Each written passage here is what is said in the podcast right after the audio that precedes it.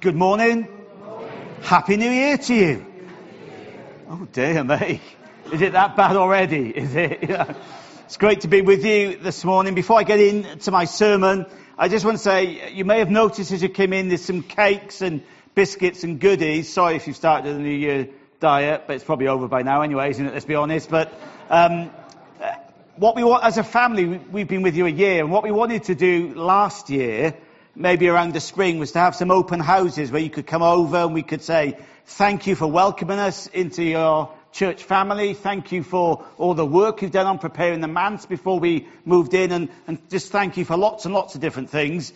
But sadly, Kezia got ill and it just wasn't able and feasible to do that. So we decided, well, if we leave it any longer, it's going to be like we've been here now for 18 years, and we just want to say thank you for having us here. So we thought we would do it now. So we, we, we are planning this year. We'd love to still have some open houses and, and those kind of open houses, an open house. We've only got one, but um, where you can come and just get to know you a bit better. We want to get to know all of you over this next 12 months, and if possible. But please stay, have a tea and coffee. You have to get your tea and coffee from the hatch and your cake from over there. Um, or you may not want tea and coffee, you may just want to stand by the cakes. That's entirely up to you. So Jem and I will be out there uh, once we've, um, that's Jem and I, not Gemini.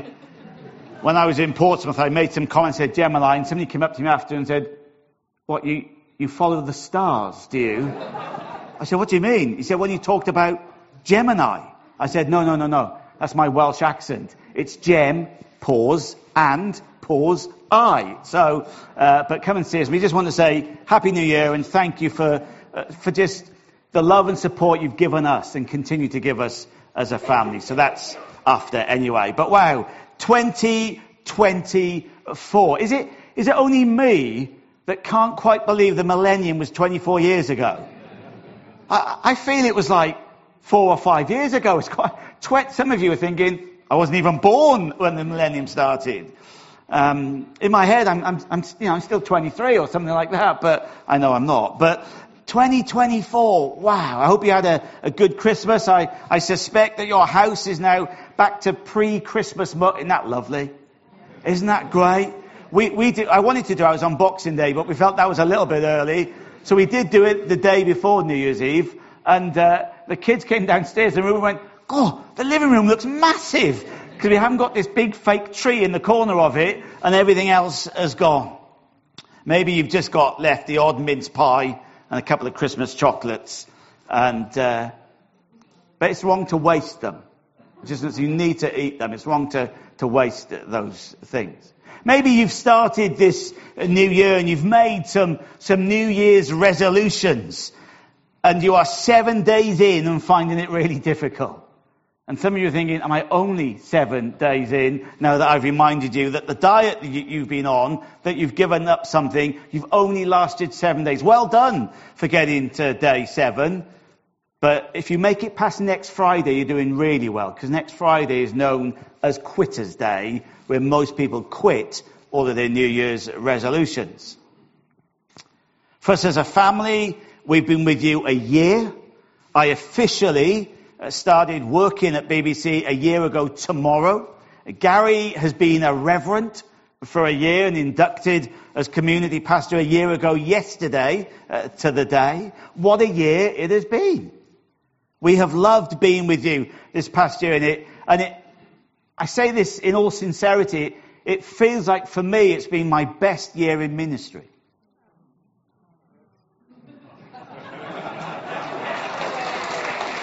And no, Gary, it's got nothing to do with the fact that I work with you, but because it's to do with Roger. But anyway, just before Christmas, we met some, with some friends, and uh, a friend of mine, he said to me, "So how are you finding your role in Billericay?" I just said to him, "I'm loving it. I'm really enjoying it, and it's a season that I give God thanks for." Because it feels like a long time since I've said that about being in ministry. I've been in ministry now for 23 years. And there are seasons of ministry in the same way there are seasons of life. And some of them feel better than others, but they're all valued and they're all uh, meaningful. But I want to say this morning that I believe, not just for my ministry, but for our lives and for us as a church, the best is yet to come. Before Christmas, you may remember on Christmas Day we had that inflatable picture frame if you were here so you could take a photo and you, had city glasses on and all that kind of stuff. Well, before Christmas I'd blown that up and I was sat in my office and I had turned it the other way around. I happened to notice the other side of it was a, if you wanted to take a photo, and Happy New Year. And it said that they had a strap line on the bottom of this inflatable picture frame that said, the best is yet to come. And it was one of those moments that really struck me. I thought, okay, what, what does that mean? That the best is yet to come. Because in truth, life cannot always feel like that. In truth, there are, there are situations, circumstances, seasons of life that are really, really hard. So how can that be that the best is yet to come? It's a bit like you will have come across uh, recording artists who bring out their first album and it goes unbelievably well. It outsells absolutely everything. It goes straight in at number one. And then the band is worried about their second album. Because what if that is not as good as the first album? Or the tennis player, Emma Raducanu, who's at the ripe old age. She's so old now, she's 21. Okay?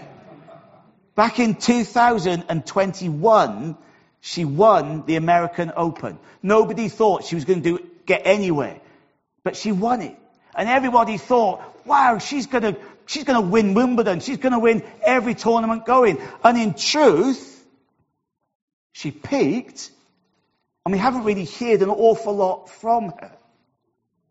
We live in a world where we can have these high points in life, and we struggle to see that the best is yet to come. Maybe because we've got a high point or because we've got a low point. Back in the age of the dinosaurs, I took my English O level. Uh, when I was in what was known then as year four. I think it's year 10 in new money. And uh, in my school, depending what set you were in for English uh, and maths, you, you either took it in year five, year 11, or you took them in year four. And I did my English in year four, year 10. And I got a B at O level. A Welshman getting a B in English. I know the irony of it. And my English teacher, she said to me, I'll never forget, her name was Mrs. Prince. And she said to me, Wayne, you did so well. As in, you could see the shock on her face that I got a B. I thought she'd say, so I'm going to contact the exam board and find out have they really marked your paper. She said, you did so well. Why don't you resit it next year in year five? Because I think if you really put in more work, you could get an A. I looked and I said, Mrs. Prince, let's not jinx anything. I would have been happy with a C. So a B has far exceeded my expectations. I don't believe there's any better, any best that can come than that BO level. So we're just going to call it a day there, okay? The British poet Robert Browning wrote a poem called The Best Is Yet to Be. And it's thought that the saying, the best is yet to come, grew from that poem. And Robert Browning, he, he wrote that meaning the second half of our lives are better than the first. That's what he wrote. That's what he believed, that the second half of life is better than the first. But the saying, the best is yet to come, is used in a variety of ways. If it can mean, even though things are good now, there's going to be even better that's going to come. However, it can often be said from a, a sort of a wishful thinking. When someone's had a bad year or a bad time, surely there's got to be better days ahead. But for this first sermon, of 2024, I want to suggest that with God, truly the best really is yet uh, to come. Maybe you're looking over your 2023 and you're agreeing because you've had such a tough year. And you think it can only get better, surely. Maybe you're looking at your 2023 and thinking, wow, that was just the best year of my life. How on earth can that be topped? As a church, we're, we're 60 years old this year. There have been some amazing things that God has done over the last 60 years. But tr- do we truly believe as a church that that's it, that we've peaked? That our best days are behind us? Or do we believe that the next 60 years are going to be even better? here's a truth for all of us during the next 12 months. And some of you might be experiencing this already now on the 7th of January. The truth is, we may not get a better job uh, with a better salary. We may not be able to, to change our car, even though we really want to. We may not be able to sell our house and move somewhere what we consider better.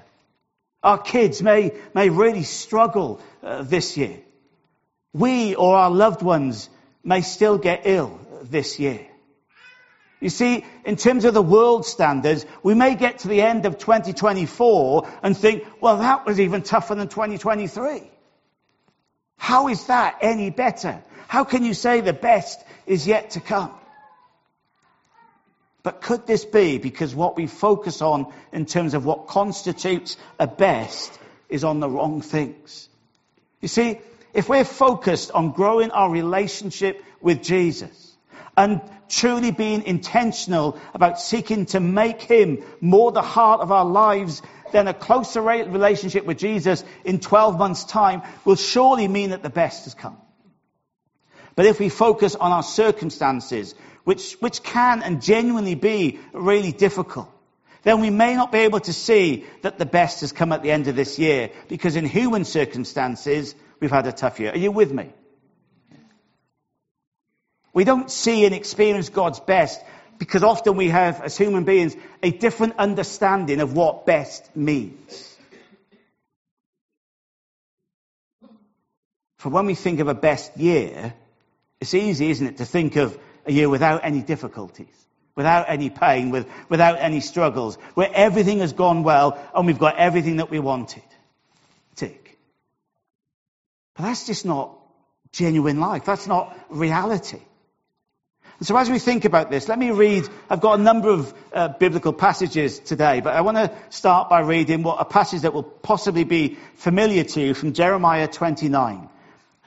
And we normally read just verse 11 on this one, but I'm going to read from 10 to 14. And we say, it says this, this is what the Lord says. You will be in Babylon for 70 years, but then I will come and do for you all the good things I have promised, and I will bring you home again. For I know the plans I have for you, says the Lord. They are plans for good and not for disaster, to give you a hope and a future. In those days when you pray, I will listen. If you look wholeheartedly for me, you will find me. I will be found by you, says the Lord. I will end your captivity and restore your fortunes. I will gather you out of the nations where I sent you and will bring you home again to your own land. See, in this passage, God's people had ignored him uh, for many years. They had been disobedient and treated God badly. And as a result, God had allowed them to be taken into captivity. Their circumstances are pretty poor. And yet God still makes a promise to them that their best is yet to come. Received in the right way, this could be an injection of encouragement that God's people could receive if they would change their focus from looking at their circumstances to looking to God. You see, if they purely looked upon the reality that they were in captivity, then they'd only see the struggle. Yet if they allowed their focus to change to see God, to have, as Lectio says uh, this day, I think, an intentional daily pursuit of God, then they could live in the reality of their current circumstances, but have a hope that the promise of God that the best is yet to come. Think about David from the Old Testament.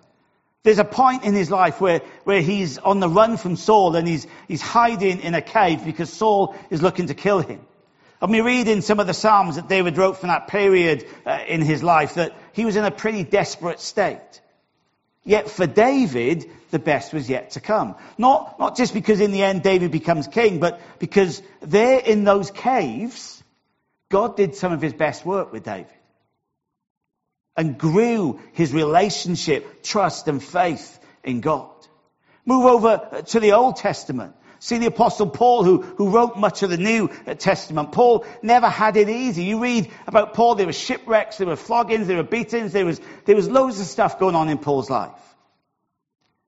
He'd never had it easy from the time of his conversion. He spent, if you tot it all up, maybe, this is not an exact science, but he spent maybe around a fifth of his ministry in some sort of prison.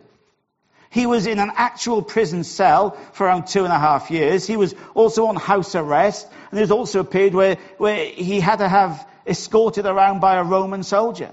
And so technically speaking, he was maybe in prison of some sort for around five or so years.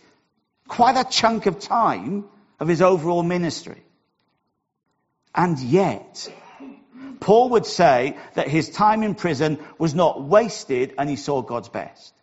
Because he wasn't looking at his circumstances, but he was looking at what God was doing, both in his own relationship with God, but also what God was doing in the lives of those around him, including the prison guards. Early on in ministry, I was sharing in a, in a small group setting that my old college principal, he's in glory now, bless him, Hugh Matthews. It's a good Welsh name, isn't it? And he, he was fluent in Welsh as well. Hugh Matthews. He used to, often used to say, he had a friend who used to say his favorite passages, words in the Bible were the phrase, and it came to pass. That's what he loved. He would quote it all the time. He said, my friend, he always says, and it came to pass. And I was sharing this in a small group that I was in early on in ministry. And one person in the group thought about it and said, well, what if instead of things passing, it gets worse? I thought, you old cynic. Dear me. But he had a point. What if instead of that tough time passing, it just gets worse? I wish back then I'd come across the words of a quote that I read this week that says, Your storm has a conclusion that has already been penned. Something like that I think was mentioned last week. Your storm has a conclusion that has already been penned. Let me tell you, I love that. I wish I was uh, creative artistically. I could paint or draw something that represented that quote and frame it and hang it on the wall. Every time I go out and come in from the front door and when life is bad, it, your storm has a conclusion that has already uh, been penned. For the Bible tells us that all the days of our life have been written. We read in Psalm 139 from the message paraphrase. Oh yes, you shaped me first inside then out. You formed me in my mother's womb. This is from Psalm 139. I thank you, high God. You're breathtaking, body and soul. I am marvelously made. I worship in adoration. What a creation. You know me inside and out. You know every bone in my body. You know exactly how I was made bit by bit, how I was sculpted from nothing into nothing. Like an open book, you watch me grow from conception to birth. All the stages of my life were spread out before you, the days of my life, all prepared before I'd even lived one day even if the tough things get worse before they get better, before they completely pass, God has a conclusion already penned, for He knows. As a nation, we're obsessed with the weather, aren't we? We have weather apps. If the weather comes on the news, I tell the kids to be quiet. I must see what's going on with the weather. If we go abroad and you're somewhere really, really hot and you have conversations with somebody back home, you just want to know what the weather's like. Is it raining? Is it cold? Yeah, because it's really hot here. We're obsessed uh, with the weather. Whenever I come into church on a Monday morning and Brian, our cleaner, is here, one of the conversations we often have is about the weather. Either because he, he wears shorts for a long time of the year and I come in, oh, it's, it's wet today, or it's cold, or it's raining, or it's warm, or it's hot, whatever. We talk about the weather. When Roger came into the office after Christmas in the year on Tuesday, one of the first things we said to each other was, of course, wet, isn't it? As Roger takes off his coat that was still wet from the day before, we're obsessed with the weather. And what we're interested in when we're watching the weather professionals give a weather report is when they tell us the storm is going to pass. They have all these names like Storm Eunice and storm this and storm that. I've never had a storm Wayne. I feel a bit aggrieved, really, but storm this. But they say by about four o'clock it will pass and it will move over. We don't care it's gone to another country. We just don't want it here. But they tell us this storm has a conclusion, that it's going to pass. And in our life, God knows when our storms will pass. He knows they have a conclusion, all because He's prepared all of our days. Now, this doesn't mean that He has caused our storms of life, but when we experience them, He still knows that they have a conclusion, and He promises that He walks through them with us. Going back to Jeremiah, God's people being in captivity, we're in a storm, but God is promising them that this storm will pass. It has a conclusion that's going to be amazing, for with God the best is yet to come. Through the prophet Jeremiah, God is saying, look guys, hang on in there. I've not finished yet. I know what I have in store for you. And it is so good that you will have a wonderful future with me. So keep looking for me with all your heart because I am here for you. Your current situation, your current circumstances are not all there is. With me, I have more.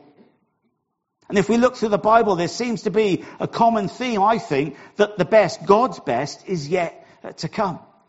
Paul speaks to the church in Corinth about what it means to be a mature believer and how those people who don't know Jesus just don't get it. And then he says in 1 Corinthians chapter 2 verses 9 and 10, this is what the scriptures mean uh, when they say no eye has seen, no ear has heard, and no human and no mind has imagined what God has prepared for those who love him. But it was to us that God revealed these things by His Spirit. For His Spirit searches out everything and shows us God's deep secrets. Here's the things, friend. God has deep secrets that we do not know about yet. That means with God there's more. That means the best is yet to come.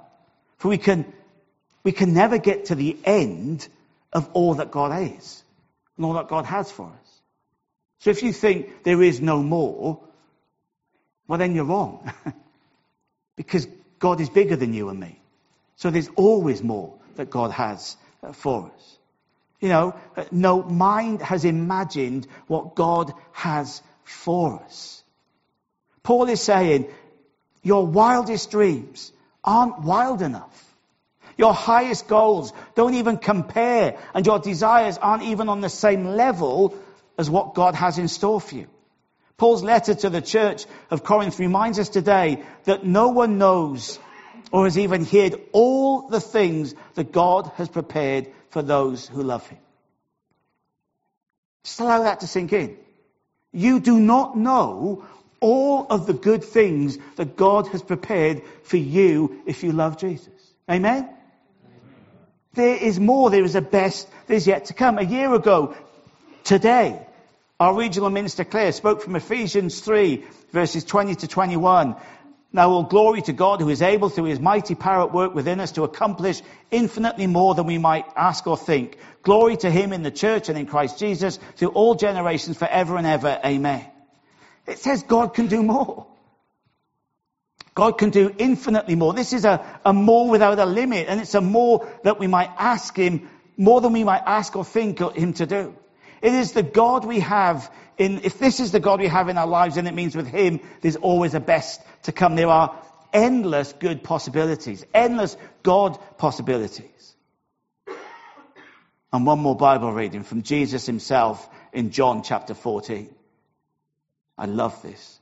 I tell you the truth. Anyone who believes in me will do the same works I have done. Can't you say that again? Anyone who believes in me will do the same works I have done. And even greater works because I am going to be with the Father. You can ask for anything in my name and I will do it. So that the Son can bring glory to the Father. Yes, ask me for anything in my name and I will do it. What a bold promise, isn't it? Anything Jesus has done, we can do. Now, I don't know about you, but when I look through the Bible, I've not got anywhere near what Jesus has done. Have you? There's so much more.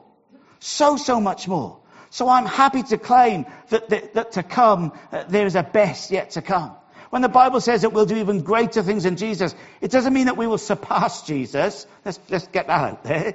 It doesn't mean that we're going to go beyond Jesus, but it means that because Jesus has gone to be with the Father and through His Holy Spirit, we can do those things. And Jesus says, ask for anything in His name and it's done. The message paraphrase words it like this. From now on, whatever you request along the lines of what I'm doing and who I am, I'll do it.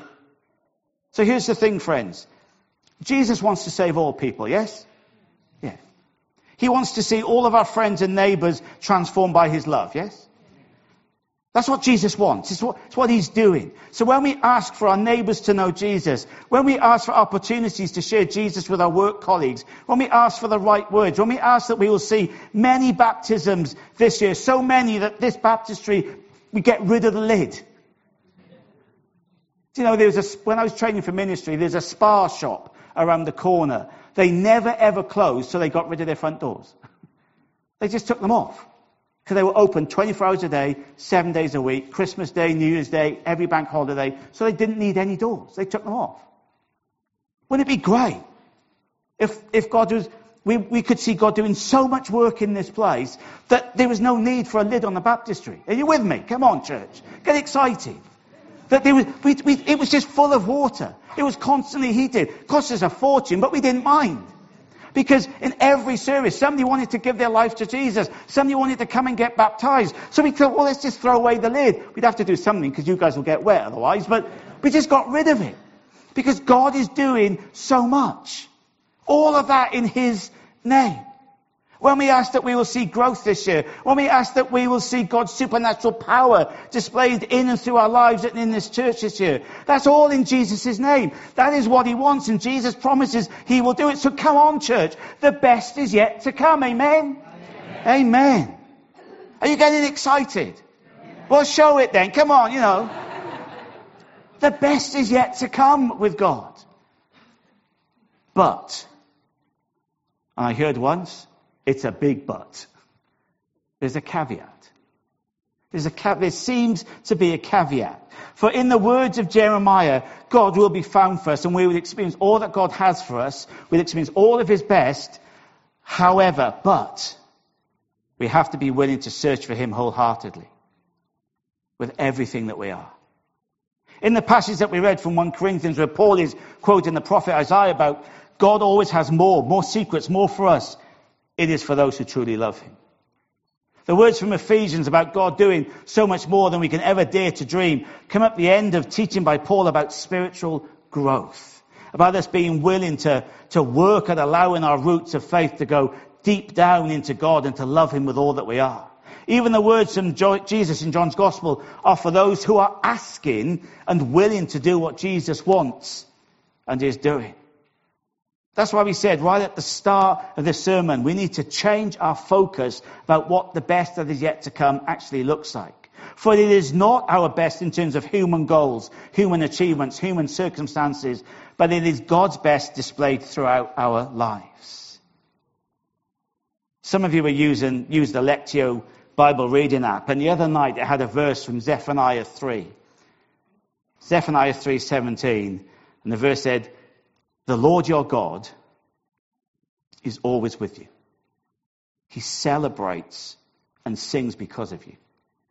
And he will refresh your life with his love. Isn't that great? Friends, our best that is yet to come is not that we end the year with a better looking savings account, or our health has been perfect, or everything went swimmingly well. But our best that is yet to come is knowing more deeply that God is always with us. Having a deeper sense that God celebrates and sings because of us. It's about experiencing the wonderful refreshing of God's love in our lives.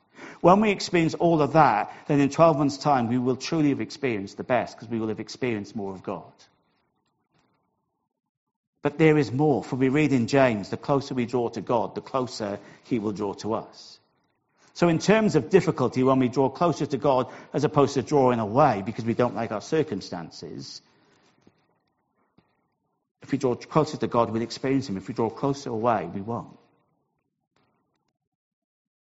But we do experience, if we draw closer to God, a strength to endure those circumstances, a supernatural ability to persevere. In times of the mundane, if we keep drawing closer to God, we open ourselves up to seeing the extraordinariness of God in our ordinariness. If we're willing to draw closer to God and spending time with Him in His Word and, and in prayer, the best that we experience is a deepening of our relationship with Him. And if nothing humanly wonderful happens in our practical circumstances, this next year, if we are closer in relationship and in love with Jesus than we are today, then it will have been the best that has come. Friends, the best that is to come is to end this year knowing Jesus more, loving Him more. It's not about our human experiences. God understands those. But it's knowing Him more. But God, who is awesome, also when we're drawing closer to Him, because He then gives us eyes to see, He, he often populates our lives with nuggets of miracles if we would just stay with Him. What will they be? I have no idea. But that is the wonder of the best that is yet to come. You know, as a church, how do we see God's best that is yet to come in 2024? We do it by intentionally walking with Him together. We do it by being willing to walk down roads that we may have traveled before, but not in this season. We do it by being willing to walk down roads that God leads us that we've never ever been there. You know, if I had the power to ban a phrase from church life, it would be the phrase, what we usually do is. I don't have the power, but I'm just putting it out there. Every church I've been part of as a minister, 24 years, Every church without fail. What we usually do is, which basically means what we usually do is laminated and set in stone, so that's what we're going to do. If we have that, as a church, we will never see God's best that is yet to come. We did at one point, 60 years ago, when this church just, just was birthed and the fun and, and the excitement and the thrill of, oh, we don't know, we're making it up as we go along, we're just following Jesus. But then the radical believers become, well, we're comfortable believers. Because this is what we do. This is what we usually do. So let's keep doing that. I think God wants us to do something unusual. I don't think God wants us to do the same old, same old, the usual, usual. I'm not advocating throwing out baby with bathwater, which is a strange phrase in itself, but let's not think what we usually do is. Why don't we think, God, what do you want to do? I want to see, I want to see your best. I want to see something that's going to blow my mind. I want to see so much more of what you've got. And one of the ways we do that as a church is to pray together. Charles Spurgeon, the great preacher of the 19th century, once said, prayer is the powerhouse of the church. It's the engine room. And you know, if you don't look after your engine, it will fail. You won't get very far. So for us as a church to step into all that God has for us in 2024, to truly live out His best, we have to be willing to pray. As a plug for that, this coming Tuesday, which is not the first Tuesday, it's the second Tuesday, but we've got a first Tuesday prayer meeting. We didn't do it last week because people were still off. So this Tuesday at 8 o'clock, we've got a prayer meeting here. Now I'm going to sound a bit whingy and moany, and I don't mean to be. We've been getting in these first Tuesday prayer meetings, which we started around March time, I believe. We've been getting between 40 and 60. I want to tell you, as a minister, I've never been in a midweek prayer meeting when we've had that many people. It's awesome. It's amazing to get that many people out on a Tuesday night to come together and pray. 40 or 60 people. Wow, that's brilliant. Whenever I told some of my minister friends, I think that's awesome. I'd love to have that. That's amazing. Wonderful. We have a membership of 184. We have anywhere from 30 to 50, I don't know the figures, people who aren't members who come on a Sunday. Just look around. People on the balcony, look around. Far more than 40 or 60 people. And we're pleased with that. And yet we have over 200 people gathered in our two locations on a Sunday. And we're happy if 40 or 60 people gather to pray, which is wonderful. Don't hear me wrong. But can't we do better?